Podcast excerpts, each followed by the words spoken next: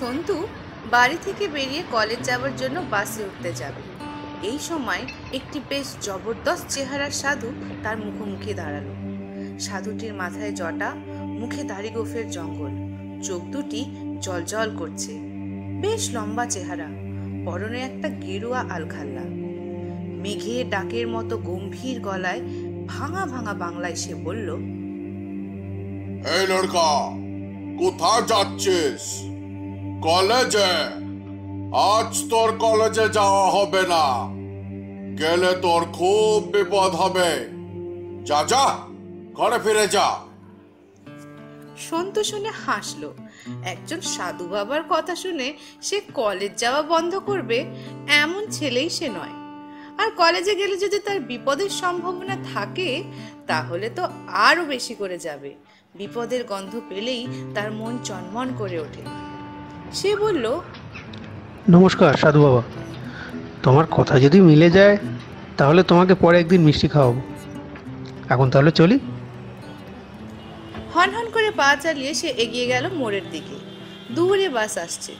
হঠাৎ সন্তু পকেটে হাত দিল। এই রে সে তো পয়সা আনেনি।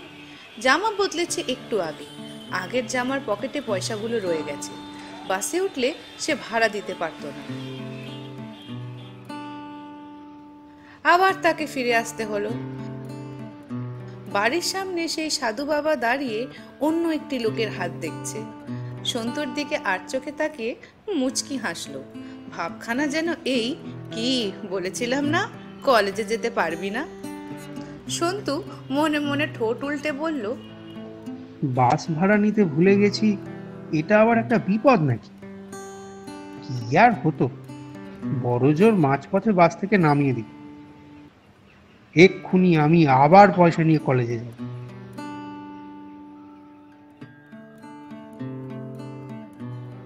বাড়িতে ঢুকে সন্তু আগে জামাটা খুঁজতে গিয়ে দেখল সেটা ভুল করে বাথরুমে ছেড়ে এসেছে আর মা এখন বাথরুমে ঢুকে বসে আছেন। তাহলে একটু দেরি করতে হবে। কলেজের ফার্স্ট পিরিয়ডটা বোধহয় আর করা হবে না। এই সময় ঝনঝন করে বেজে উঠল টেলিফোন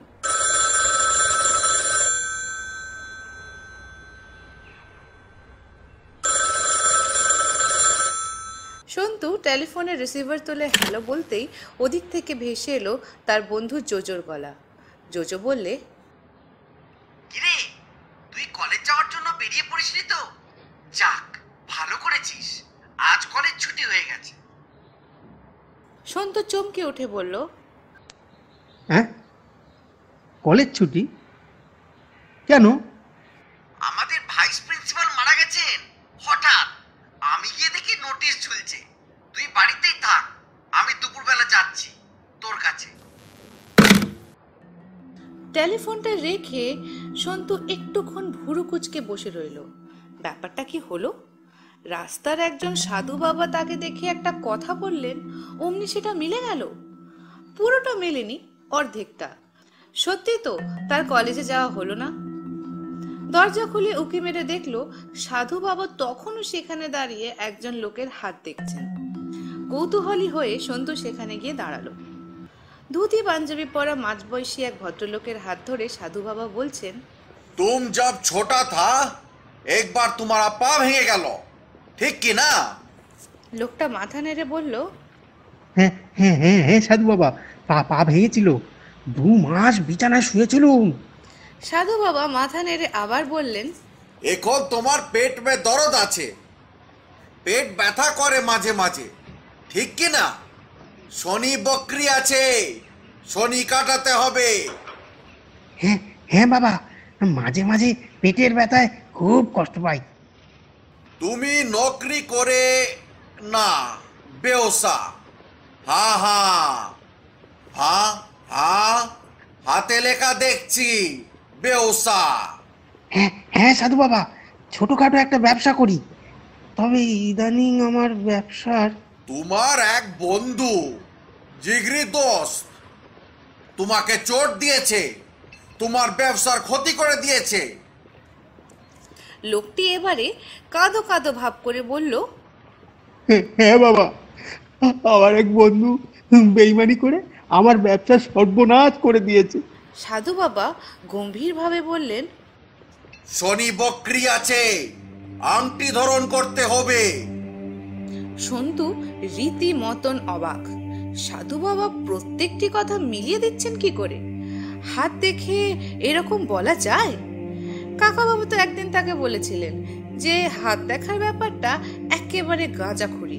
আংটি বা মাদুলি ধারণ করাটাও কুসংস্কার। সন্ত মুখ তুলে দেখল কাকা বাবুও বাড়ি থেকে বেরোলেন তক্ষণি। সে ডেকে উঠল কাকাবাবু এদিকে এসো। একবার দেখো।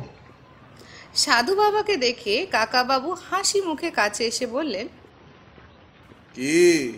আংটি বিক্রি করার চেষ্টা হচ্ছে বুঝি? সন্তু তাড়াতাড়ি বললে। কাকাবাবু এই সাধু বাবা হাত দেখে যা বলছেন সব মিলে যাচ্ছে। সন্তুর কথায় মন না দিয়ে কাকাবাবু ধুতি পরা ভদ্রলোকটিকে বললেন ও মশাই সাধু বাবাজি আপনার হাত দেখে কি কি বলেছে?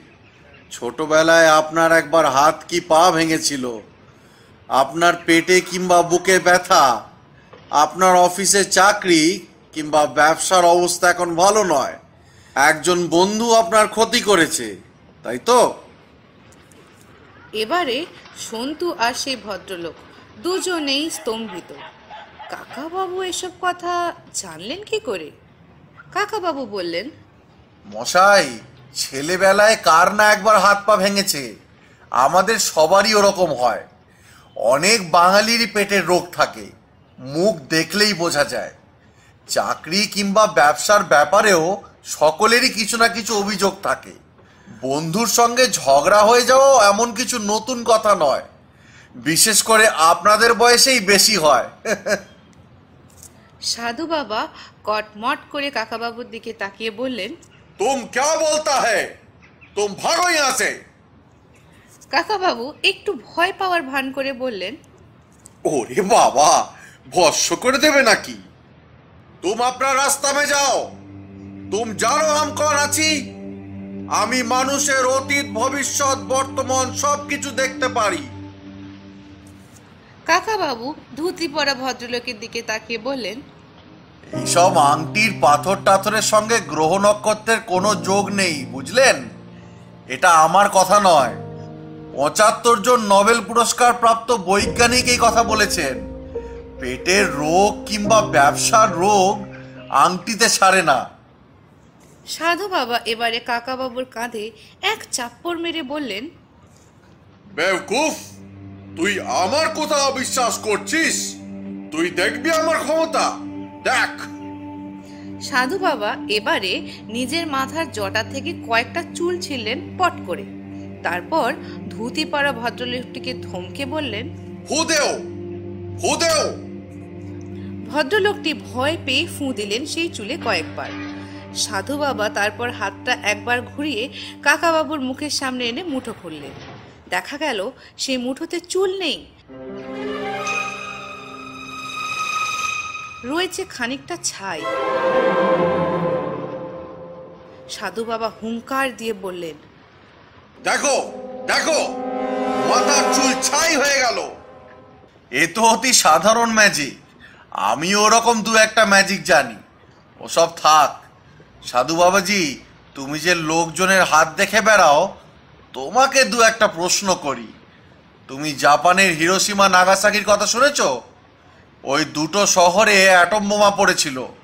অ্যাটম বোমা ফাটার কয়েক মিনিটের মধ্যে কয়েক লক্ষ লোক মারা যায়। এখন বলো তো ওই সব লোকের হাতে কি লেখা ছিল যে তারা একসঙ্গে মারা যাবে? ক্যা অ্যাটম বোম? বোম ভোলা না। ও তুমি অ্যাটম বোমা কি তা জানো না? ঠিক আছে। ট্রেন কাকে বলে জানো তো? গত সপ্তাহে ট্রেন দুর্ঘটনায় যে আড়াইশো লোক মারা গেল তাদের কি হাতে লেখা ছিল যে তারা একই দিনে একসঙ্গে মরবে? ওসব বাদ ছোড়ো। তোমার হাত দেখে আমি যদি সব কুছ বলে দিতে পারি? আমার হাত দেখার দরকার নেই। তোমার হাতটা বরং দেখি তো। কাকাবাবু খপ করে সাধু বাবার বাঁ হাতটা চেপে ধরে উৎফুল্লভাবে বললেন বাবা হাতে সব লেখা আছে দেখছি।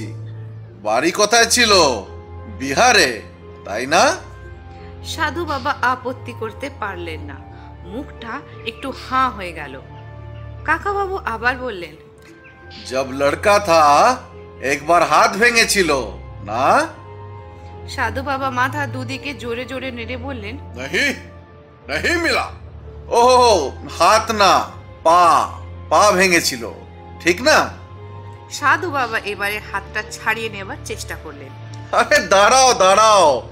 আরও বলছি তুমি যে সাধু হবে তা তোমার হাতেই লেখা আছে দেখছি। কেন সাধু হলে? আচ্ছা সাধু বাবা তোমাদের গ্রামে একটা খুন হয়েছিল না? সত্যি কথা বলো। সাধু বাবা এবারে এক ঝটিকায় হাত ছাড়িয়ে নিয়ে উল্টো দিকে ফিরে এক দৌড় লাগালেন। মিলিয়ে গেলেন চোখের নিমেষে। কাকাবাবু হাসতে লাগলেন হোক হোক করে। ধুতি পরা লোকটা ভেবা চাকা খেয়ে কাকাবাবুকে জিজ্ঞেস করলেন ও মশাই আপনি যা বললেন তা সত্যি নাকি? এই আপনি কি করে জানলেন? হাত থেকে বলে দিলেন ওদের গ্রামে খুন হয়েছে। কাকাবাবু হাসতে হাসতে বললেন আন্দাজে সবই আন্দাজে বলেছি।